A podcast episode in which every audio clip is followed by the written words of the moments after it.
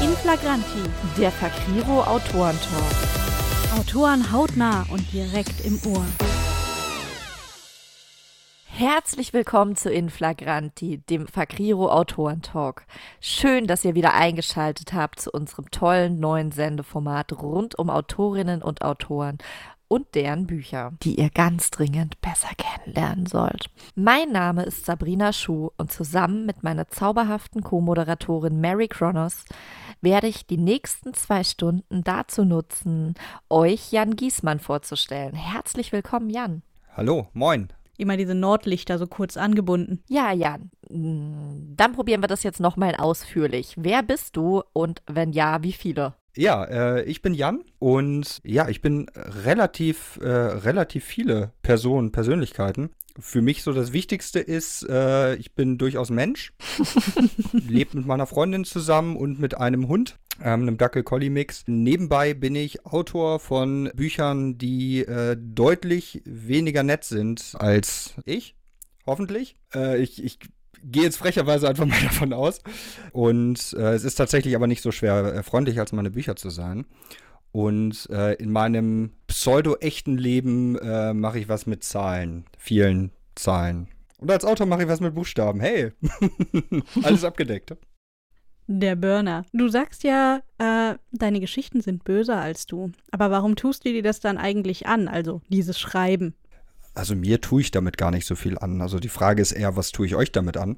Ähm, und das halt einen ganz einfachen Grund. Oder deinen Protagonisten. Ja, also die, die äh, leiden gern für, ähm, für die Story und für die Leser. Also da haben wir ein Commitment. Solange die Leser Spaß haben, darf ich äh, mit dem Protagonisten machen, was ich möchte. Ja, und für mich selbst mache ich das tatsächlich äh, in erster Linie äh, auch tatsächlich, weil es mir Spaß macht.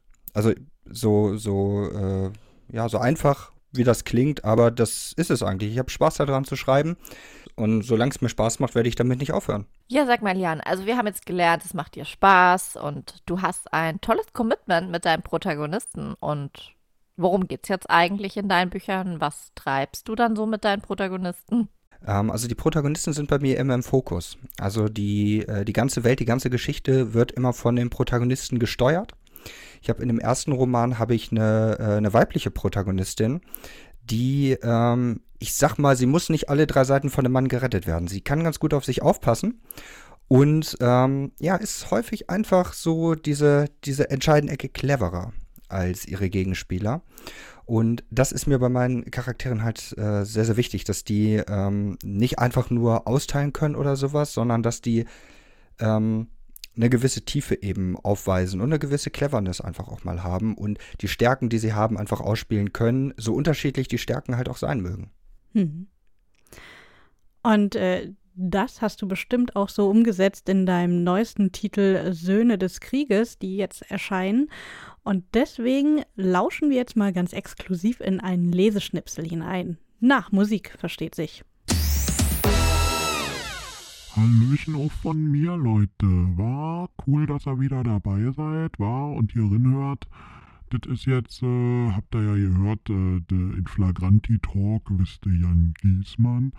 Und ähm, ja, ich bin nur wieder hier, um euch dran zu erinnern. Ne? Also Mucke gibt's halt hier ne, weil Jema und so.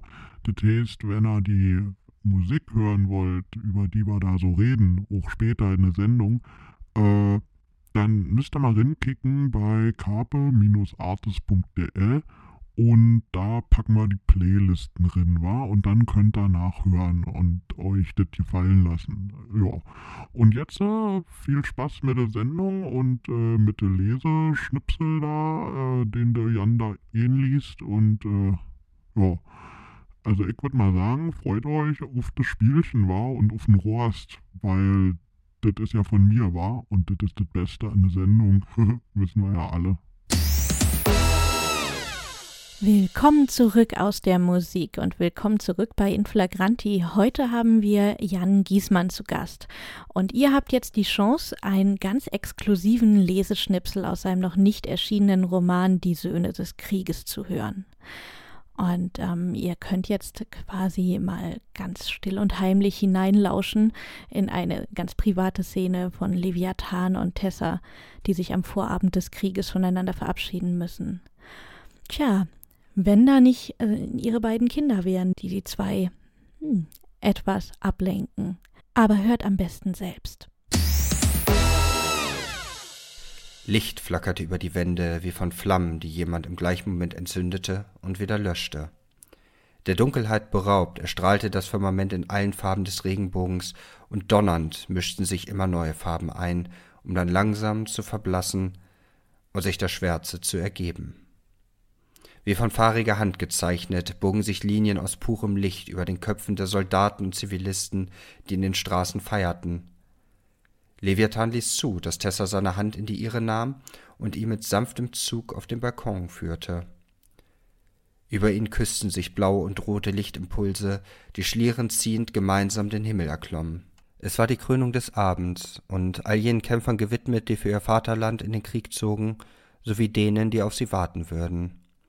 Am Himmel tobte eine Schlacht aus Licht und Dunkelheit, wie sie auch in Leviathans Herz wütete. Seine Arme schlangen sich eng um Tessa, die sich an seine Brust schmiegte. Boah!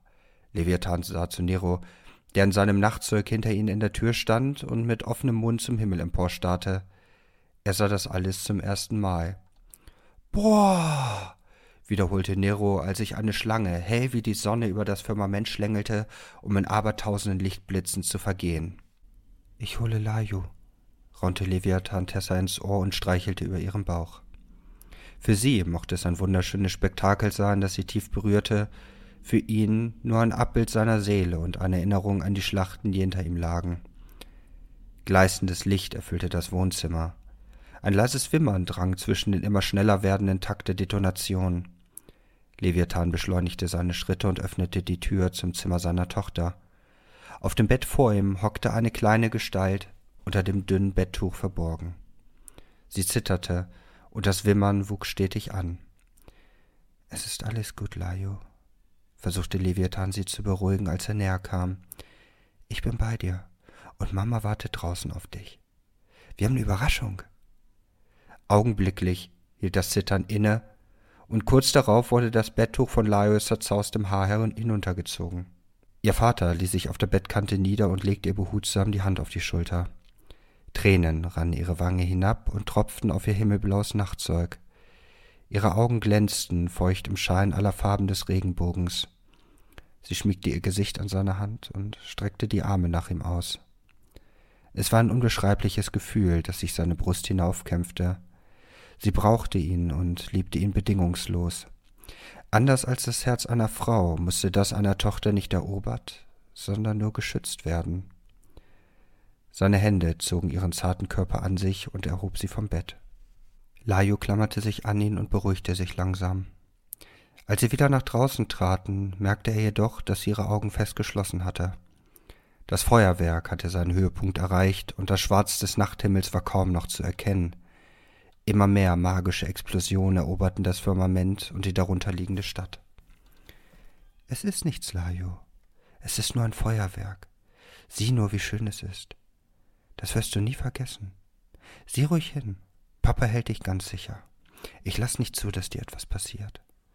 raunte Leviathan in ihr Ohr und zog sie an seine Brust. Die Farben, die wir im Garten gesehen haben, die, aus denen Mamas Blumenstrauß ist, sie sind alle am Himmel und sie sind wunderschön. Er merkte, wie sie blinzelte. Zögerlich kämpfte ihre Neugier die Angst nieder, und der Himmel fing ihren Blick. Ihr Mund öffnete sich und ihre Augen wurden groß. Fasziniert folgte sie dem Spektakel. Die Tränen auf ihren Wangen glitzerten und malten Bahnen aus gleißendem Licht auf ihr pausbäckiges Gesicht. Leviathan weinte still. Seine Sicht verschwamm und er beobachtete, wie die Farben wie durch einen milchigen Schleier ineinander verliefen. Das war neu für ihn, doch es war so unglaublich befreiend. Als Krieger geboren, würde er wenigstens nicht als einer sterben. Die Götter zeigten ihm, dass es mehr gab, dass er mehr war als das, was das Königreich in ihm sah, mehr als ein Held oder eine Legende. Er war Ehemann und Vater. Das Donnern der Explosion wurde zu seinem Herzschlag, das gleißende Bund über seinem Haupt zu seinem Firmament und Tessas Augen zu seinem Heim.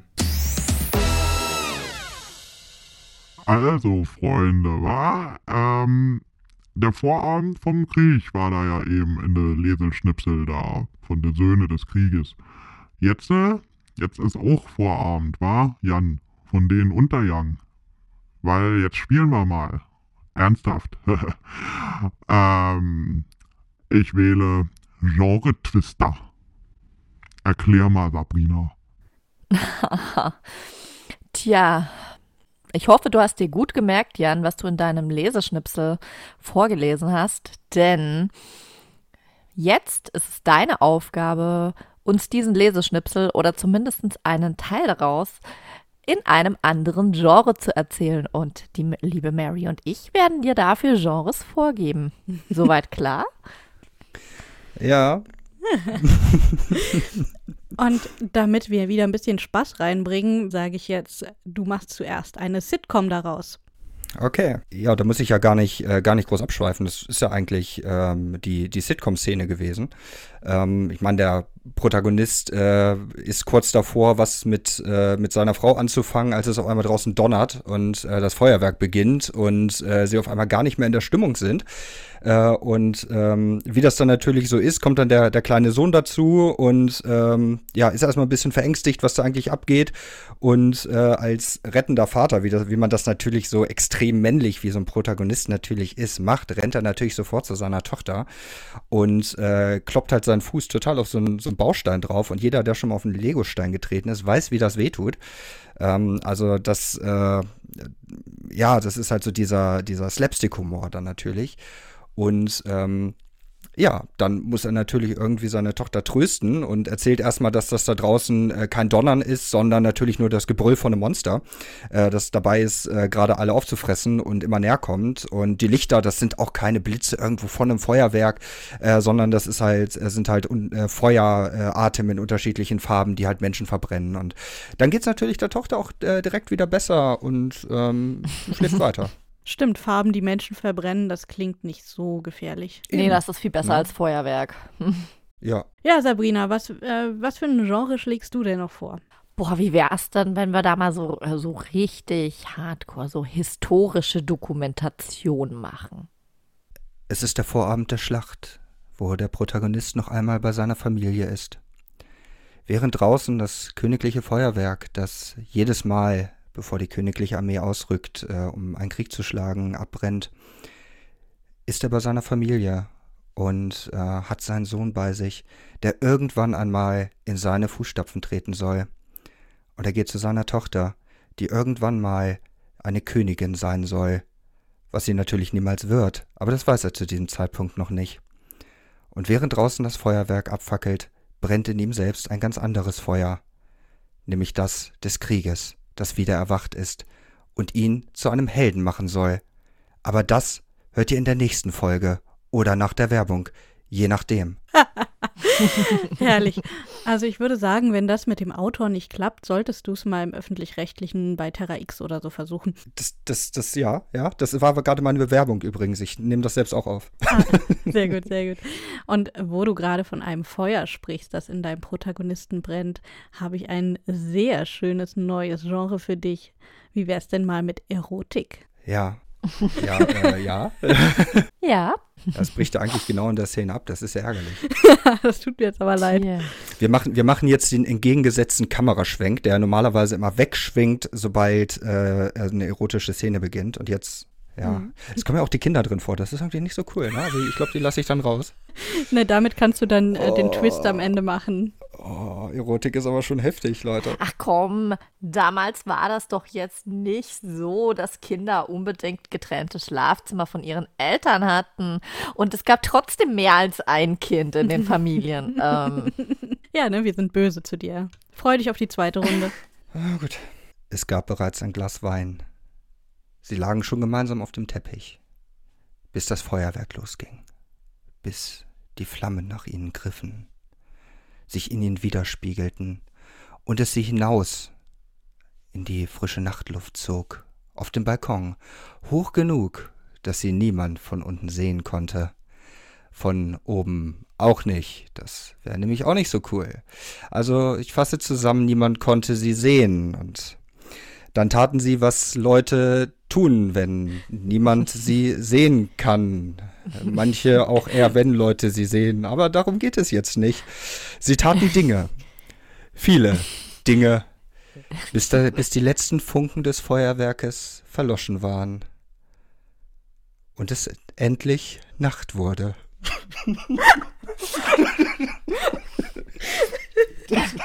okay, das war jetzt Erotik für prüde Menschen, ja?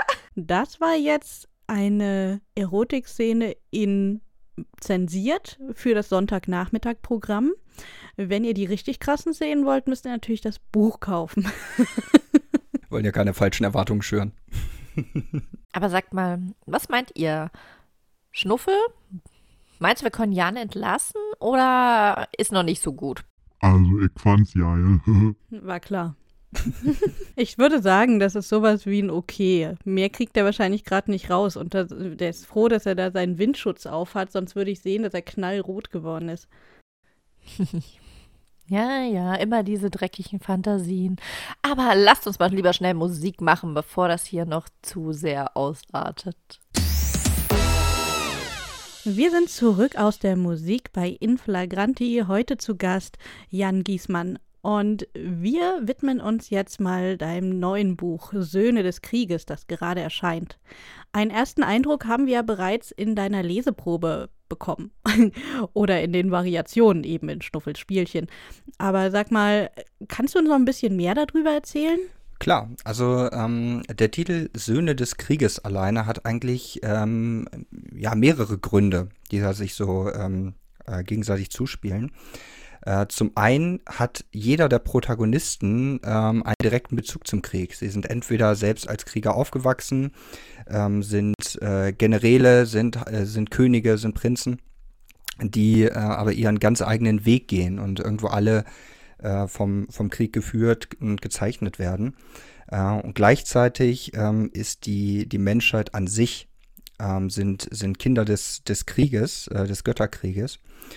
Und ähm, dadurch kommt halt dieser Titel zustande. Und was für mich halt ganz, ganz wichtig war, war eben wirklich diese unterschiedlichen Charaktere äh, zu erschaffen. Also ich habe ja eingangs auch mal gesagt, ich schreibe halt sehr charakterbezogen und ähm, dass diese Charaktere innerhalb dieser Story ihre, ihre Chance haben, über sich selbst hinauszuwachsen, aber auch zu scheitern ähm, und sich da äh, entsprechend entwickeln, ihre eigenen Ziele verfolgen, die auch die Protagonisten zu Antagonisten machen können oder auch den Antagonisten etwas sehr Positives abgewinnen können.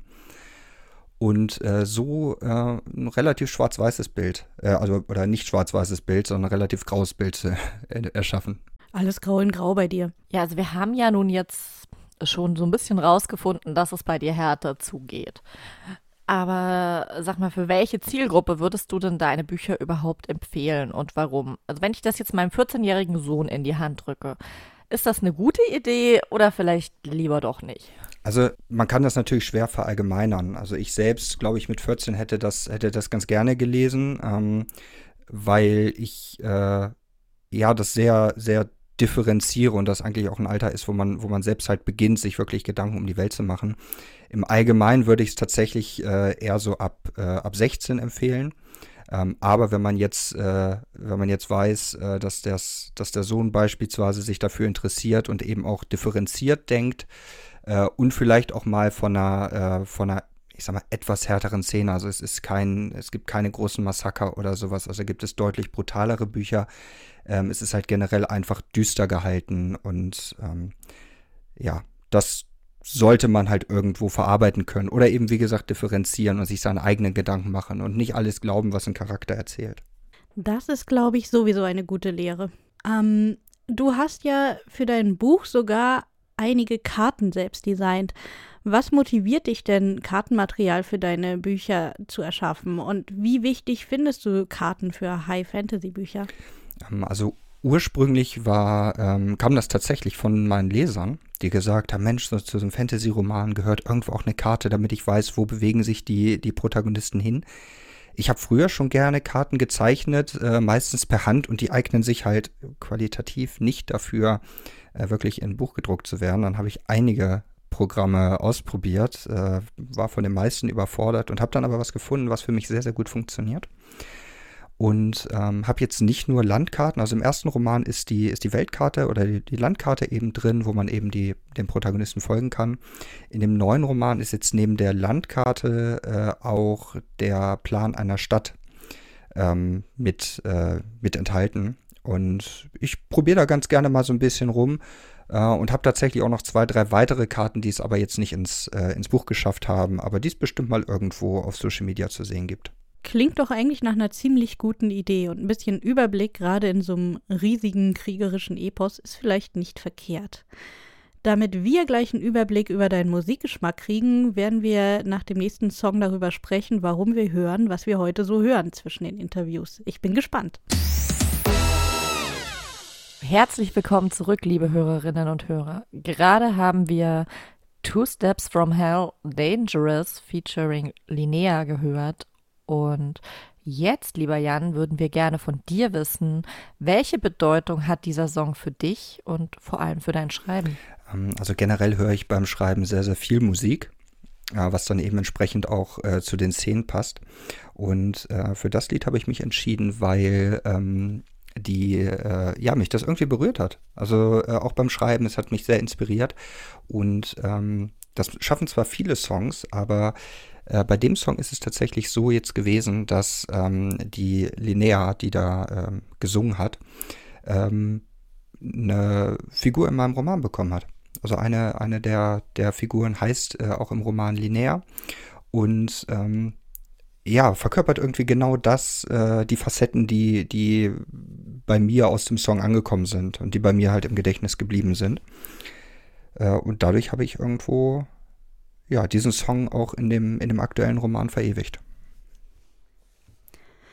Das ist natürlich eine ganz besondere Art der Inspiration. Ähm, wir lassen uns ja alle gerne von Musik leiten, aber dass es dann sogar eine Figur im Roman danach gibt, das ist was Besonderes. Wie sieht denn das aus? Haben sich noch mehr äh, Interpreten oder mh, hm, Inhalte von Songs aus unserer heutigen Playlist bei dir in Romane verirrt oder woher stammen die anderen, die du ausgesucht hast? In einer, in einer gewissen Form schon. Also ich habe viele Romane, wo mich auch äh, die Texte entsprechend inspiriert haben, ähm, die eben auch häufig was, was, was Kriegerisches, teilweise auch so was Animalisches mit drin haben und ähm, teilweise mich auch selbst überrascht haben, weil sie differenziert sind, weil sie nicht einfach nur in eine Richtung gehen, sondern weil sie unterschiedliche Seiten beleuchten. Und das eben genau das ist, was, äh, was mein Anspruch an meine Charaktere ist. Und das passt dann natürlich ideal damit, wenn ich, wenn ich dann die Möglichkeit habe, solche, äh, solche Songs mit aufzunehmen.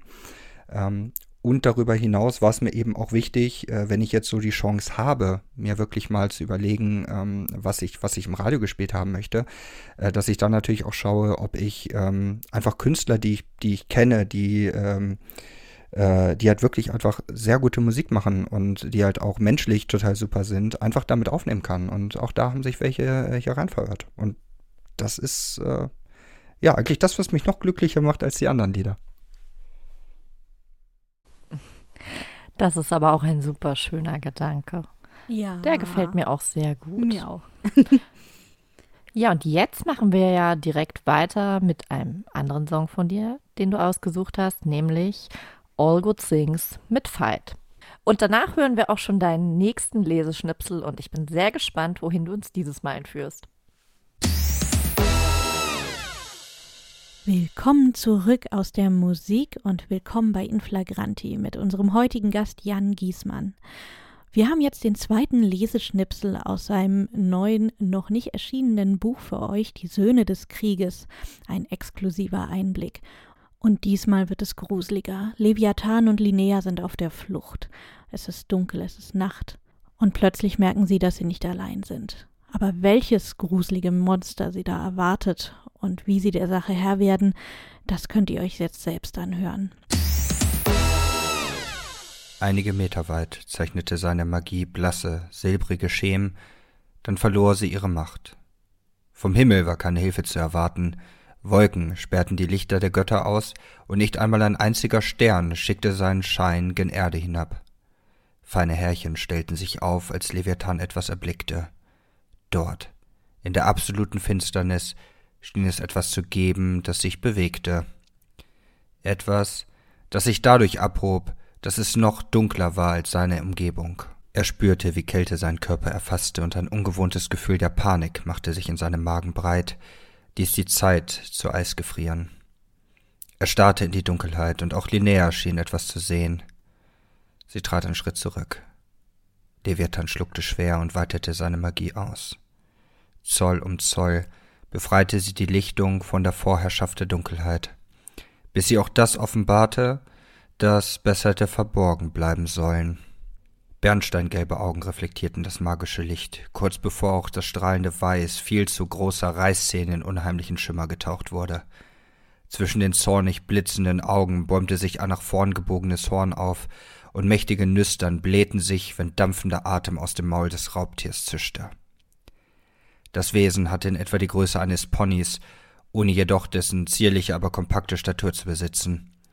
Die Schultern und die Vorderläufe besaßen beeindruckende Ausmaße und schien mit einer Art knöchernem Panzer bedeckt zu sein.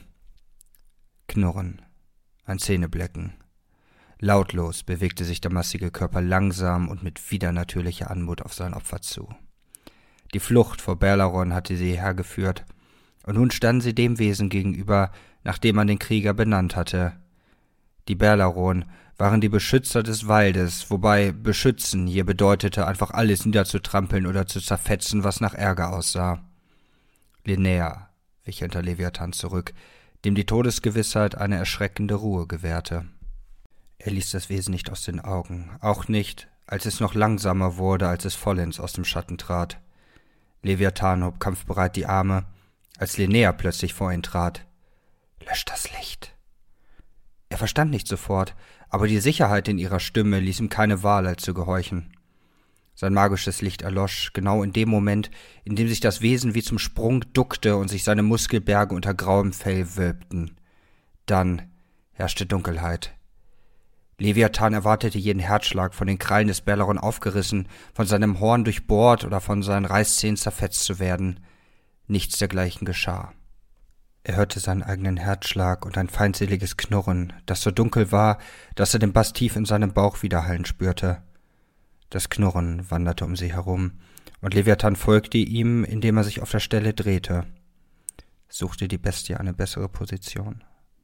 Jeden Moment rechnete er mit heißem Schmerz, aber wieder blieb ein Angriff des Monsters aus. Ich bin hier. Linnäas Stimme klang seltsam belegt und doch kraftvoll. Das Knurren schwoll an. Leviathan wollte etwas sagen, aber mehr als unverständliche Laute hätten sich seinem Mund ohnehin nicht entrungen. Was tat dieses Mädchen da? Er spürte einen leichten Windhauch, als es ihn passierte. Linnea ging genau auf dieses Monster zu, und es lag ein Zittern in ihrer Stimme, als sie sagte Ich bin hier. Fürchte dich nicht. Leviathan wusste nicht, was er tun sollte, und so starrte er nur dorthin, wo er die junge, unbewaffnete Frau vermutete, die gerade eine fünf Zentner schwere Bestie dazu aufgefordert hatte, sich nicht vor ihr zu fürchten. Er wagte nicht, sich zu bewegen, obgleich es ihm seine Angst um die Nähe erschwerte, ihrer Anweisung zu folgen. Sie war so klar gewesen, so von Selbstsicherheit geprägt, als würde sie es mit einem Hundewelpen zu tun haben und nicht mit einer Bestie, deren Pranghieb ausreichte, eine Kutsche zu zerschmettern. Er ballte die Fäuste so fest, dass sich seine Fingernägel in seine Handflächen bohrten. Er spürte warmes Blut. Das Knurren hielt an, unterbrach sich nur für Sekundenbruchteile und unterdrückte jedes andere Geräusch. Doch es veränderte sich. Leviathan zweifelte an seinem Verstand, aber es klang zufrieden. Zutraulich? Nein, das war zu viel. Aber es klang wie das Knurren eines Hundes, dem man die Brust streichelte, nur bassiger und von einer einschüchternden Intensität, die er bis tief in die Knochen spürte.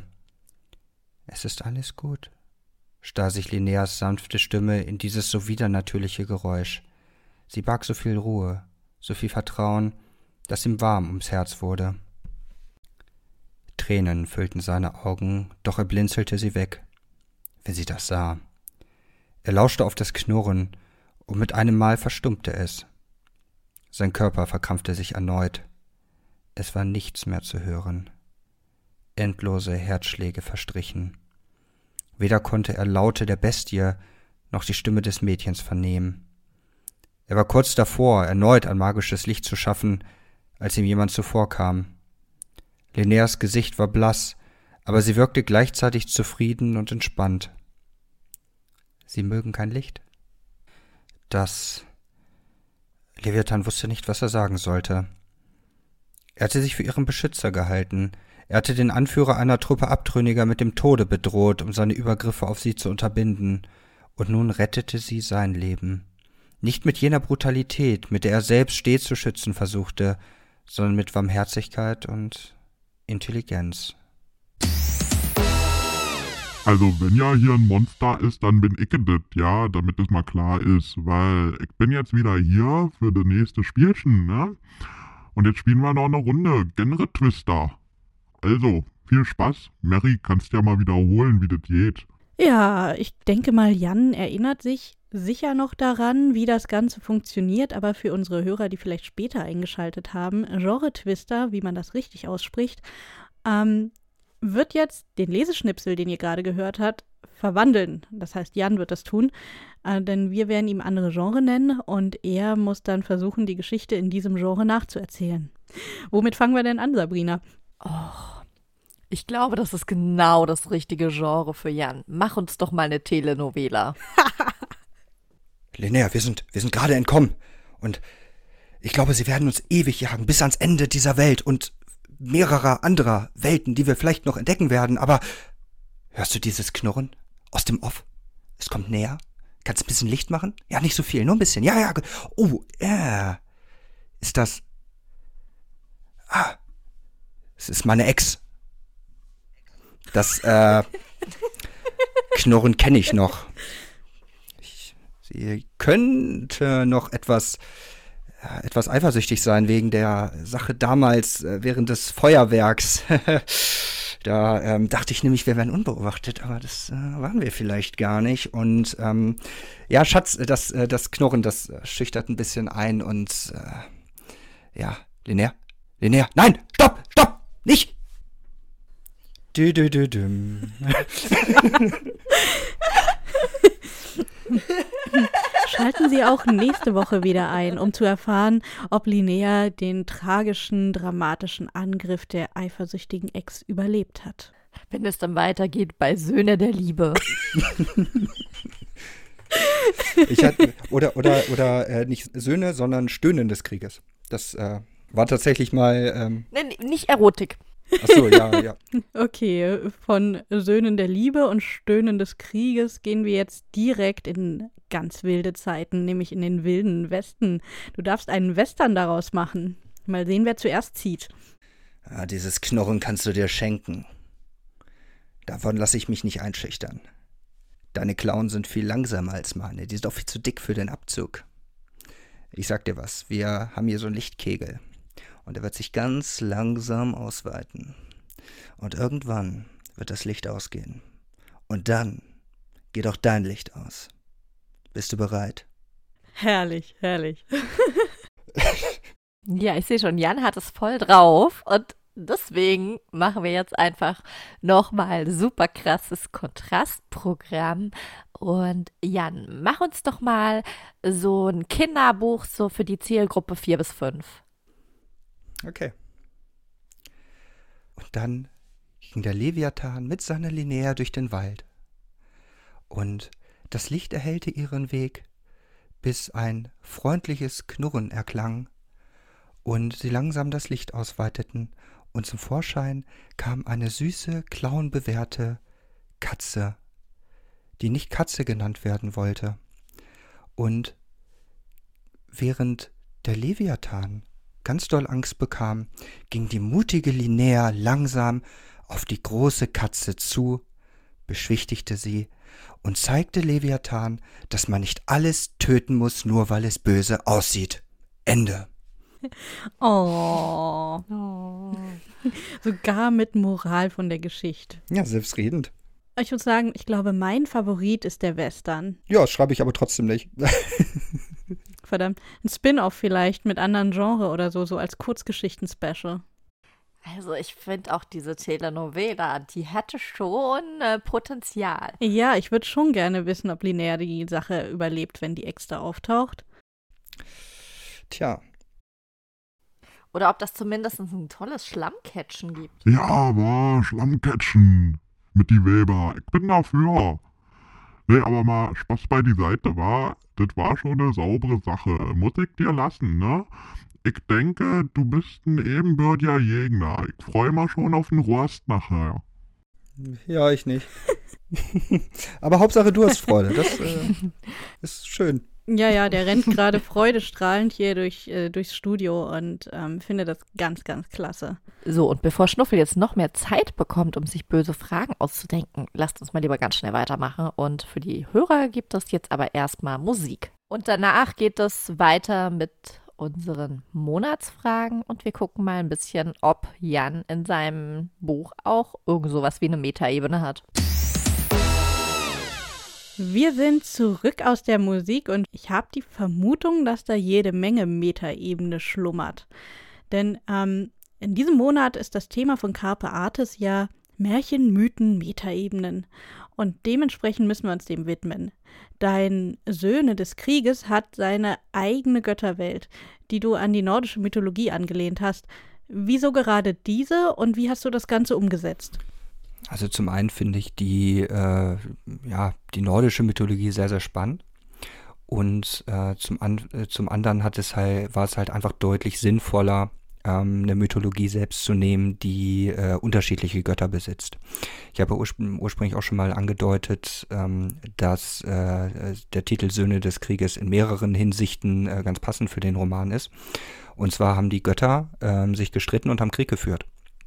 Und dieser Krieg war kurz davor, ähm, alles zu vernichten, weil die Götter einfach zu mächtig waren, um diesen Krieg zu führen. Und haben sich da sozusagen Stellvertreter gesucht und haben ähm, Halbgötter erschaffen und eben die Menschen. Also sind eigentlich wirklich nur die Söhne des Krieges der Götter und sollten eben diese Schlachten schlagen. Und irgendwann haben sich die Götter wieder vertragen und dann brauchten sie eigentlich die Menschen nicht mehr. Die Halbgötter haben aber unter den Menschen gelebt und haben irgendwo mehr gesehen in den Menschen selbst als, äh, als die Götter und waren dann dagegen, dass die Götter die Menschheit wieder auslöscht. Dann gab, kam es zu einem Krieg zwischen den Halbgöttern und Menschen und den Göttern. Ähm, die Götter haben das natürlich gewonnen und haben die Halbgötter vor die Wahl gestellt, ob sie mit den Menschen sterben wollen oder ähm, ob sie zu den Göttern wieder aufsteigen wollen. Und ähm, sieben Halbgötter hatten überlebt und sechs davon haben sich entschieden, ähm, mit den Menschen zu sterben. Und äh, als diese Entscheidung getroffen war, haben die, haben die Götter gesagt, okay, ähm, in dem Zusammenhang, ihr scheint wirklich etwas Größeres da zu sehen, wir geben der Menschheit noch eine Chance. Weil sie davon ausgehen, dass die Menschheit sich selbst zerstören wird. Und äh, ob es dazu kommt, darum geht es halt in dem Roman. Das bedeutet ja eigentlich, dass man sagen könnte, aus großer Macht folgt auch eine große Verantwortung. Und das könnte ja auch irgendwie so ein bisschen das mm, Motto deines Buches sein, oder? Wie gehen deine Figuren mit ihrer Macht und ihrer Verantwortung um? Also alle Charaktere versuchen, ihre Macht für das Gute einzusetzen oder zumindest für das, was sie, was sie für gut befinden. Sie haben aber sehr unterschiedliche ähm, Eindrücke von ihrer eigenen Macht. Also ähm, einer der Protagonisten, äh, ein König, geht davon aus, dass es, dass es das Blut seiner Familie ist, das das Volk beschützt. Und wenn keiner seines Blutes mehr auf dem Thron sitzt, wird die Welt untergehen. Das ist halt äh, seine Überzeugung. Und was macht das mit einem Menschen, wenn er das Gefühl hat, äh, dass eigentlich jedes Leben äh, mit, mit seinem verknüpft ist? Ähm, auf der anderen Seite gibt es dann den, äh, den Elitesoldaten, der sich irgendwann mal von einer Armee abgewandt hat äh, und eine Familie gegründet hat und diese Familie jetzt versucht zu beschützen, obwohl Krieg herrscht. Ähm, und eben auch äh, Pakte schmiedet, die vielleicht für andere Leute nicht so gut sind, aber er möchte halt seine Familie damit beschützen. Und es gibt auf der anderen Seite auch äh, einen General, der sagt, dieses ganze System, dieses, diese, ähm, äh, die Monarchie, das funktioniert einfach nicht. Und der möchte äh, gerne eine Demokratie einführen, einfach um diese Verantwortung aufzuteilen, damit ähm, die Menschen die Chance haben, äh, ihren Untergang selbst zu bestimmen und dass das nicht irgendwo ein König machen muss. Wenn ich das so höre, dann kann ich eigentlich ganz klar sagen, du hast es ja vorhin auch schon angesprochen, in deinen Söhnen des Krieges gibt es eigentlich keine Schwarz-Weiß-Bilder, sondern jede, jede Menge Shades of Grey dazwischen. Ähm, was treibt dich denn zu diesen guten Antagonisten und den zweifelhaften Helden? Ähm, ich ich finde es, also mein, mein, mein Anspruch ist, dass wenn ich einen Protagonisten schreibe und sozusagen den Antagonisten dagegen setze. Dass wenn die Perspektive sich drehen würde und wenn ich diesen Roman aus der Sicht des Antagonisten erzählen würde, dass der Antagonist dann als Protagonist funktioniert und der Protagonist andersrum dann als Antagonist funktioniert. Also dass es einfach nur die, die Seiten sind. Und dass man als Leser Dinge sieht, wo man im ersten Moment sagt, okay, ich kann absolut nachvollziehen, warum der das tut. Ich würde es selbst auch so machen.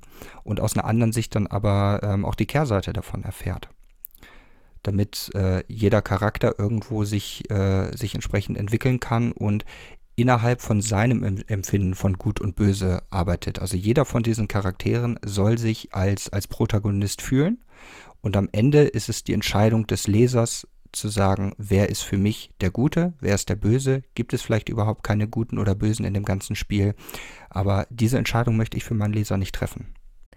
Wow, das ist ja eine sehr tiefsinnige Ansage und ich finde auch ein sehr schönes Schlusswort, denn leider sind wir mit unseren Interviewparts ja schon am Ende. Aber natürlich lohnt es sich, noch bis nach der Musik zu warten, denn dann verrät uns Jan noch alle möglichen Termine, die bei ihm in nächster Zeit anstehen und vielleicht auch, wo ihr ihn demnächst treffen könnt. Herzlich willkommen zurück, liebe Hörerinnen und Hörer. Jetzt ist Jan Giesmann noch ein letztes Mal bei uns und verrät euch, was er alles so an Events geplant hat, damit ihr ihn mal live treffen könnt. Jan, schieß los. Ja, nachdem dieses Jahr ja viele, viele Events äh, leider ausgefallen sind, ähm, äh, für nächstes Jahr habe ich einiges äh, im Blick. Ähm, ich äh, habe die Leipziger Buchmesse im Blick, äh, die FARC wo ich letztes Jahr schon war, äh, was ein fantastisches Event war. Ähm, da möchte ich gerne wieder hin. Und äh, auch beispielsweise die Unicon, äh, die, die Nordcon in Hamburg, äh, die Buch Berlin nächstes Jahr. Das, da war ich überall schon mal und äh, möchte da auch gerne, wenn die wieder starten, auch wieder mit dabei sein. Klingt auch gut. Und wo findet man dich online so? Ähm, in erster Linie tatsächlich bei, bei Instagram. Und äh, eine Website habe ich auch gerade jetzt aktuell für den, für den ersten Roman, äh, wo man mich findet. Und ich bin einmal im Monat äh, bei Mary bei äh, Twitch mit dabei. Und wir machen gemeinsam ähm, einen Late-Night-Autoren-Talk. Ja, genau. Für diejenigen, die äh, das jetzt schon lustig fanden, viel Spaß, wenn ihr uns da mal besuchen kommt. Für äh, zusätzlich zu unserem Late Night Autoren Talk haben wir äh, auch noch einige Sachen, die wir jetzt besprochen haben, ähm, die noch an, äh, die noch gestartet werden sollen. Beispielsweise äh, wollen wir Pen and Paper spielen und haben uns da tatsächlich schon unterschiedliche Genres ähm, und auch unterschiedliche ähm, Spielleiter sozusagen äh, angeschaut, die uns da durchführen können. Und ich glaube, da werden wir fantastische Charaktere erschaffen können. Genau, und da ist dann Sabrina auch dabei. Das heißt, da habt ihr quasi das volle Inflagranti-Team und wer weiß, wen noch so alles. Schnuffel ist auch eingeladen. Sag mal, aber du bist ja nun nicht nur bei mir zu Gast, oder etwa doch? Äh, nein, ich habe bei, bei Twitch auch einen eigenen Kanal. Ähm, Berlaron heiße ich da. Ähm, das ist einer der, der Nebencharaktere aus dem Roman, den ich äh, sehr, sehr, sehr sympathisch finde und mit dem ich mich äh, ganz gut identifizieren kann, sage ich mal. Und ähm, da gibt es auch immer mal wieder Updates äh, zu dem Roman oder ich zeichne mal eine Karte, dass da mal dabei sein könnt, ähm, wenn ich mal eine neue Weltkarte oder sowas oder eine Stadt äh, erstelle. Ähm, oder eben auch da mal ein Pen and Paper spiele. Mal sehen, was ich da so alles mache. Ähm, das ist wie mit dem Schreiben. Äh, alles, was mir Spaß macht, werde ich da irgendwo einbauen. Klingt auf jeden Fall besuchenswert. Also, wir sehen dich online, wir sehen und hören dich offline. Ähm, jede Menge Chancen. Klingt gut. Ganz genau. Jetzt bleibt uns ja eigentlich nur noch und zu sagen, vielen Dank, dass du da warst, lieber Jan, und wir hoffen, du hattest bis hierher ganz viel Spaß. Denn der wird dir jetzt gleich vergehen. Ja, ich äh, hab's befürchtet. Also gut, wir erholen uns nochmal, du schnaufst eine Runde durch, wir hören den letzten Song und dann geht's ab zu Schnuffels Roast. So, ich bin zurück, war. Ich hab meinen Namen gehört. Wird Zeit, dass du mal die richtigen Fragen hörst, war? So eine investigative Journalie und nicht diesen Weichspülkram. Also, pass mal auf, Butter bei die Fische, wie es so schön bei euch Nordköppen heißt. Warum sollten unsere Hörerinnen und Hörer dich lieber nicht lesen, ha? Ähm, weil sie äh, nachdenken müssen oder nachdenken dürfen und einfach die, die Chance, selbst nachzudenken und selbst etwas zu entdecken, ähm, das kann halt auch schon, schon sehr, sehr abschreckend sein. Ähm, weil, ja, so diese Freiheit zu haben bei etwas, was eigentlich so linear ist wie im Buch, ähm, sich selbst seine, seine Protagonisten zusammenzusuchen, sich selbst zusammenzusuchen, wie man jetzt mag und wen nicht, in einer Welt, wo einem eigentlich immer vorgegeben wird, was man mögen soll und was nicht, das ist halt echt nicht jedermanns Sache, ne? Ja, nee, ne, da hast du recht. Also das mit dem Denken, das können wirklich nicht alle, ne? Ähm, siehst du ja selbst. Aber sag mal, ist das dann das Blödeste an den Büchern oder würdest du sagen, gibt noch was Blöderes? Du kannst dir eins aussuchen. Ja, es ist in dem, in dem neuen Roman gibt es halt keine weibliche Protagonistin. Das, äh, ich, ich weiß es selbst nicht, es hat sich einfach nicht ergeben. Ähm, und das fand ich eigentlich bei dem ersten Roman so, so gut, dass es eben ähm, eine Protagonistin gibt, die einfach dieses, ähm, das, das nutzen kann, einfach eine Frau zu sein. Weil eine Frau schreibt man ganz anders als ein, als ein Mann, die haben ganz andere Fähigkeiten. Ähm, und das habe ich im, in, dem, in dem neuen jetzt nicht. Und das, das fehlt mir ein bisschen. Ich habe zwar auch sehr, sehr starke äh, weibliche Figuren drin, ähm, meiner Meinung nach äh, in, in sehr vielen Belangen, de Belangen deutlich stärker als die männlichen Charaktere, äh, gerade so auf einer emotionalen Ebene, aber ich habe halt keine weibliche Protagonistin und äh, das tut mir selbst ein bisschen weh, ehrlich gesagt. Ja, also ich muss schon sagen, also da wird mal was fehlen beim Lesen, wa? Aber sag mal, du bist ja jetzt auch nicht gerade auf die Schnauze gefallen, ne? Ich empfinde dir schon als ebenbürtigen Gegner. Sag mal ehrlich, ist das Buch autobiografisch? Du bist doch dieser General, oder? Ähm, auch, ja, ja. Also durchaus. Ähm, ich bin aber jeder Charakter. Also, ähm, das, das ist so, das wird jetzt deine, deine Puzzlearbeit. Ähm, für das fürs nächste Mal ähm, dir zu überlegen, welche Stücke von jedem Charakter mir entsprechen äh, und dadurch meine eigene Persönlichkeit mal zusammenzupuzzeln, um herauszufinden, wie ich drauf bin. Und ich denke mal, wenn du ähm, das bei drei Durchgängen machst, wirst du jedes Mal zu einem anderen Ergebnis kommen. Und mal sehen, ob du mich am Ende fürchtest oder ob du mich vielleicht sogar ein bisschen magst. Na, das klingt ja spannend, wa? Sag mal, hast du da am Ende auch eine Rolle, so ein Stückchen für mir? Bestimmt. Also das, das kommt halt drauf an, was du gerne bist. Also ich glaube, du bist ja auch ähm, jemand, der, äh, der ganz frei sprechen kann. Und ich glaube, dir wird auch der Berleron gefallen, weil der ist nämlich genauso wie du. Ähm, der sagt halt einfach, was Sache ist. Und der, der redet nicht lang drum herum. Äh, wenn der meint, äh, so und so ist das, dann ist das so. Und äh, du würdest einen fantastischen Berleron abgeben. Müssen wir nochmal drüber sprechen. Oh, das gefällt mir. Das gefällt mir. Ich caste mal dafür, wa? Das machen wir im Anschluss. Gut, wa? Also, ich, ich bereite mal dann mal aufs Casting vor und würde sagen, dir wünsche ich noch einen schönen Sonntag und viel Spaß auch allen Hörerinnen und Hörern. Du bist erlöst jetzt. Das wollte ich schon immer mal hören. Danke. In Flagranti, der Fakriro Autorentalk. Autoren hautnah und direkt im Ohr.